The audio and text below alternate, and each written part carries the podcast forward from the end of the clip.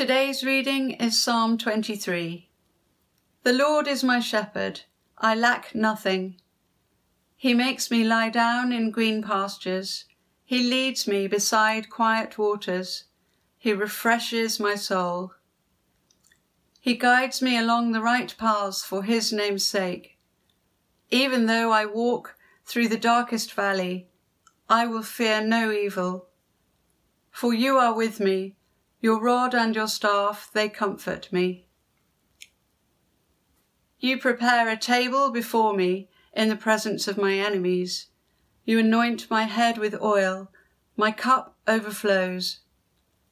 Surely your goodness and love will follow me all the days of my life, and I will dwell in the house of the Lord forever. This is the word of God.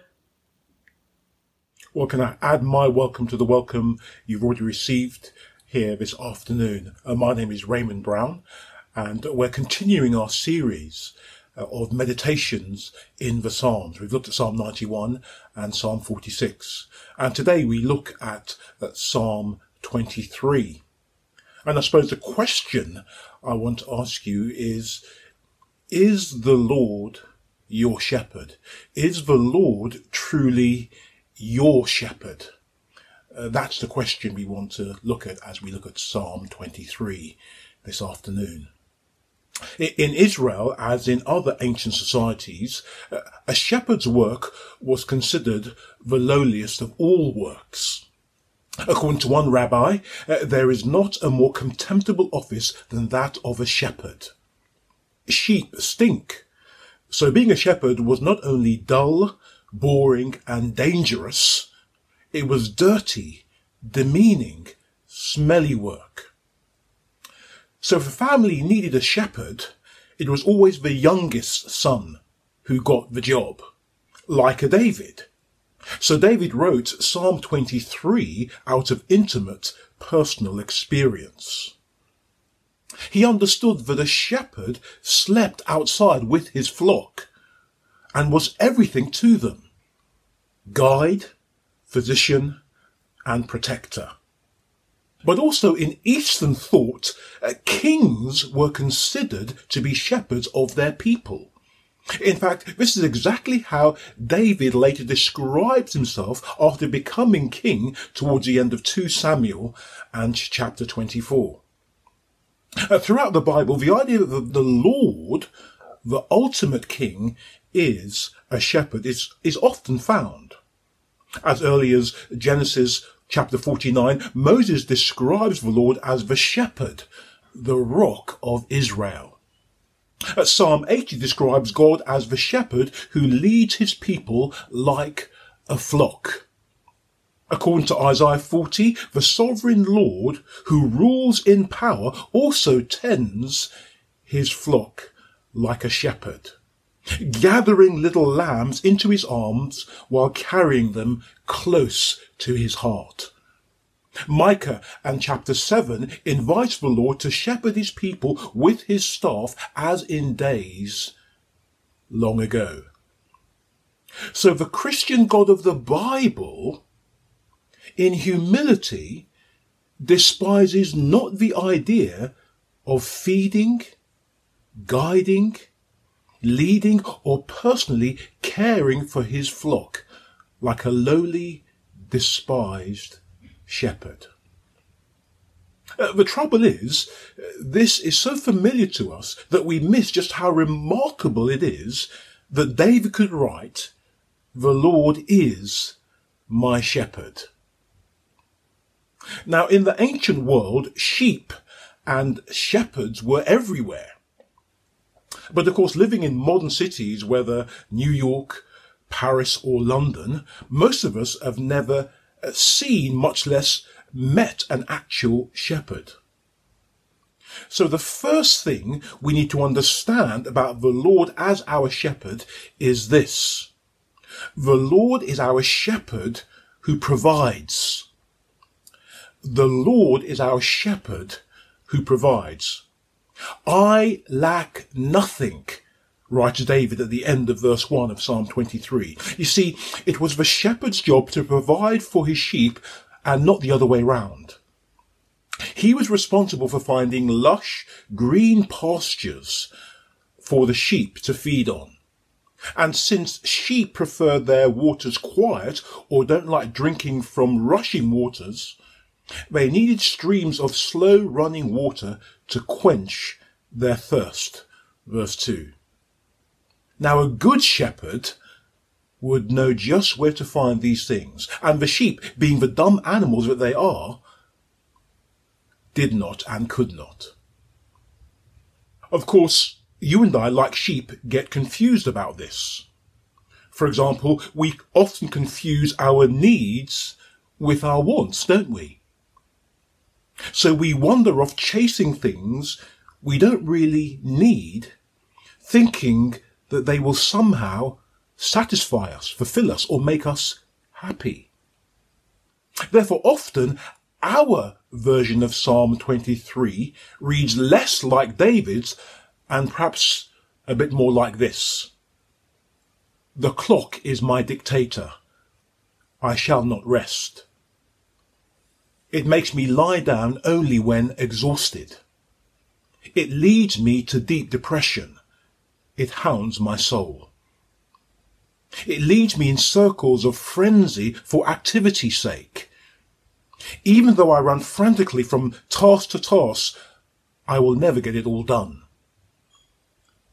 for my ideal is with me. Deadlines and my need for approval, they drain me. They demand performance from me beyond the limits of my schedule. They anoint my head with migraines.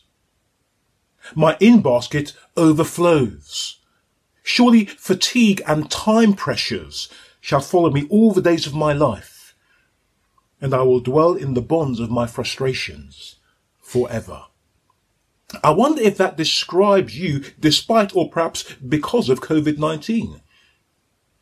The 1980s hit Material Girl by pop icon Madonna had the catchy chorus, We are living in a material world and I am a material girl. Even while professing uh, to be Christians, you and I can get caught up in this material world as we frantically chase the apparent delights it has to offer us.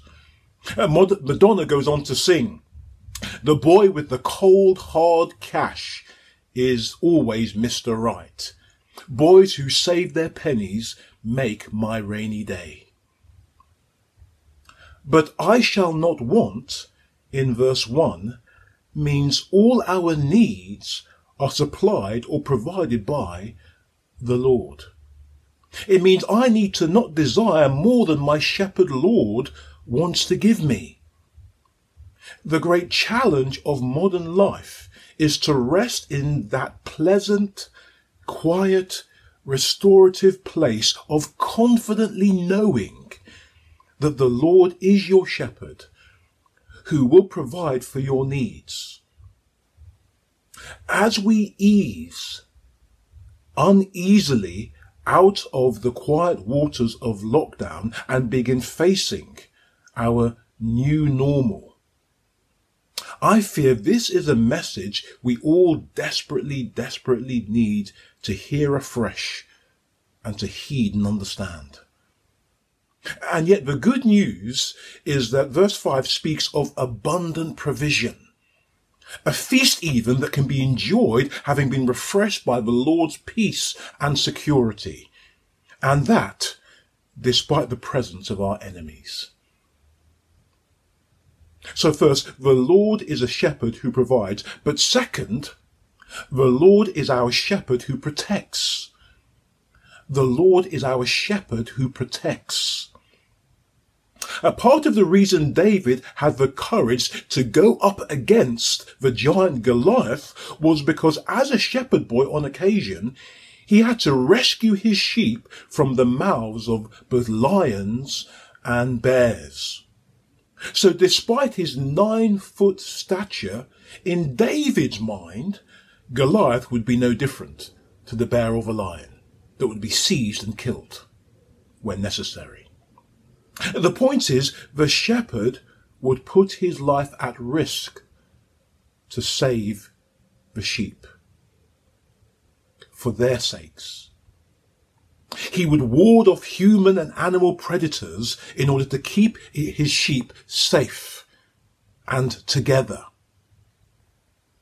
So he would leave the 99 and go after the one that had foolishly wandered off because he knew it was in mortal danger. David says this is what the Lord is like.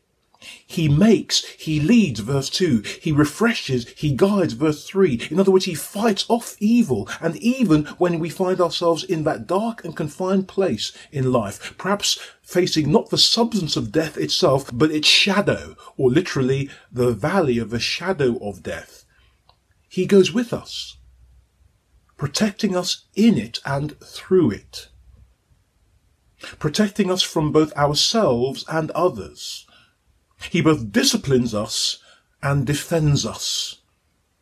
This is probably what stands behind the two implements the shepherd apparently carries with him in verse 4. The rod was very likely a short wooden stick or cudgel used to fight off enemies. His staff was very likely a longer walking stick with a curved end used to pull, to direct or guide the sheep. It should be a great comfort to us to know that the Lord guides us even through rebuke and correction, that he cares enough to do this for us if and when we need it. That is why David could write verse 4 Your rod and your staff they comfort me. So in his wisdom, and to this end, the Lord has given to his church human shepherds. We sometimes call them pastors or elders. At Gracious Brockley, we are blessed with several elders as imperfect as the four of us are. Our role is to defend and lovingly guide or discipline you, the sheep under our care to protect you from both harm within and without. We really need both your prayers in this and your willing cooperation so that our work might be a joy and not a burden. So first, the Lord is our shepherd who provides. And second, our Lord is a shepherd who protects. But third and finally, the Lord is our shepherd who leads his sheep. The Lord is our shepherd who leads. It was not up to the sheep to find their way. It was the shepherd's job to do that for them. Now, I'm sorry to say that sheep are not the brightest torch in the mandrel. For, so foolishly, they might rush towards a fast flowing river and risk drowning, or off the path and down a steep precipice, or perhaps into the jaws of a wolf or jackal. So a responsible or a good shepherd would lead or guide his sheep along right or righteous paths. Verse 3. Now, I don't know about you, but in my mind, a shepherd would walk behind the sheep while herding them using a border collie sheepdog. But biblical shepherds dealt with their sheep in a different way to farmers today. He did not herd the sheep from behind, rather he actually led them from the front. So David could write of the Lord leading him beside quiet waters, verse 2, and along the right paths, verse 3. Later on in the Old Testament, the Messiah, God's anointed king, his true king, is described as the shepherd who will be struck, causing the sheep to scatter. Zechariah chapter 13. The shepherd leads and keeps the sheep together. And so hundreds of years later, we read these words in the New Testament.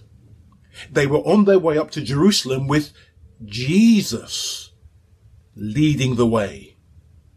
And the, the disciples were astonished while those who followed were afraid. Again, Jesus took the twelve aside and told them what was going to happen to him. In John chapter 10, Jesus identifies himself as the good shepherd who leads out his sheep and goes on ahead of them. And apparently his sheep know him and are known by him.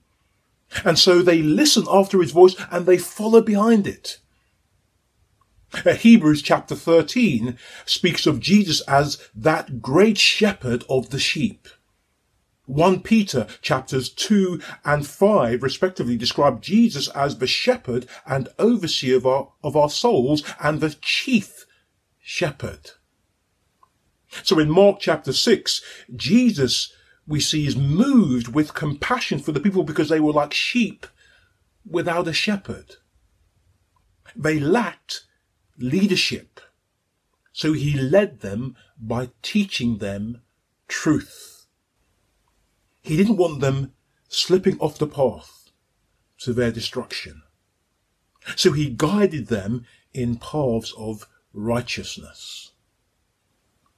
And he wants to do the same for you and for me.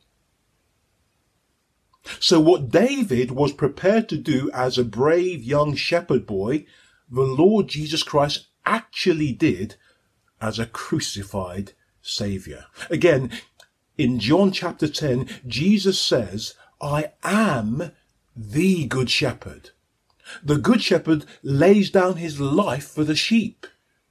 No one takes it from me, but I lay it down of my own accord. I have authority to lay it down and authority to take it up again. Jesus Christ willingly laid down his life on the cross, sacrificing himself to protect you and me from the deadliest predators of all sin, death, and judgment. He was actually willing to lead in this way just as he said he would. No wonder the idea of Jesus as the Good Shepherd was so very precious to those early Christians. One of the more common motifs in catacombs paintings was of Jesus as a shepherd carrying a lamb across his shoulder. Apparently, if sheep get accustomed to coming to a feeder for their winter feed supplement, they will come as soon as they see the feed bucket. If the feed is given often enough by the same person, they will come to that person as soon as they see them coming. If this person speaks to them often enough, they will come as soon as they hear that person's voice. It, it takes patience, but apparently it can be done. As someone has said of sheep, sheep aren't stupid. They just need time. The Bible compares you and me to sheep for a reason. We need time. We can be stupid sometimes. But thankfully, our shepherd king is patient. You and I often stupidly refuse to believe that Jesus is good and that he wants the absolute best for us. But he does. If you and I could but just get our puny little minds around Psalm 23. That is the idea that Jesus, the Good Shepherd, wants to provide, to protect, and to lead us. So I want to ask you again is Jesus truly your shepherd? The one you're allowing to provide for you, to protect you, and to truly lead you. Perhaps the following take on Psalm 23 would resonate with more of us or become our lived experience if that were the case, if Jesus truly were our shepherd. Another version of Psalm 23 goes like this. The Lord is my pace setter. I shall not rush. He makes me stop and rest for quiet intervals.